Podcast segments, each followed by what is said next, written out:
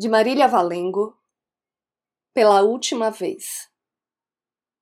Você tem que acreditar quando eu digo: estou bem. Como a água não corre e forma poças na rua, como o asfalto embaixo da poça se abre em buracos, eu estou bem. Não precisa de muito para ver. Não precisa de um imenso telescópio. Não sou um planeta remoto, um asteroide sem nome. Eu sou, e você precisa saber, uma mulher em seu estado pleno.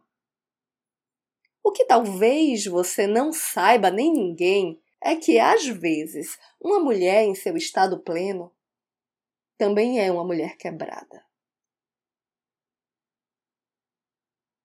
Eu sou Renata Ettinger e esse é o trago número 352.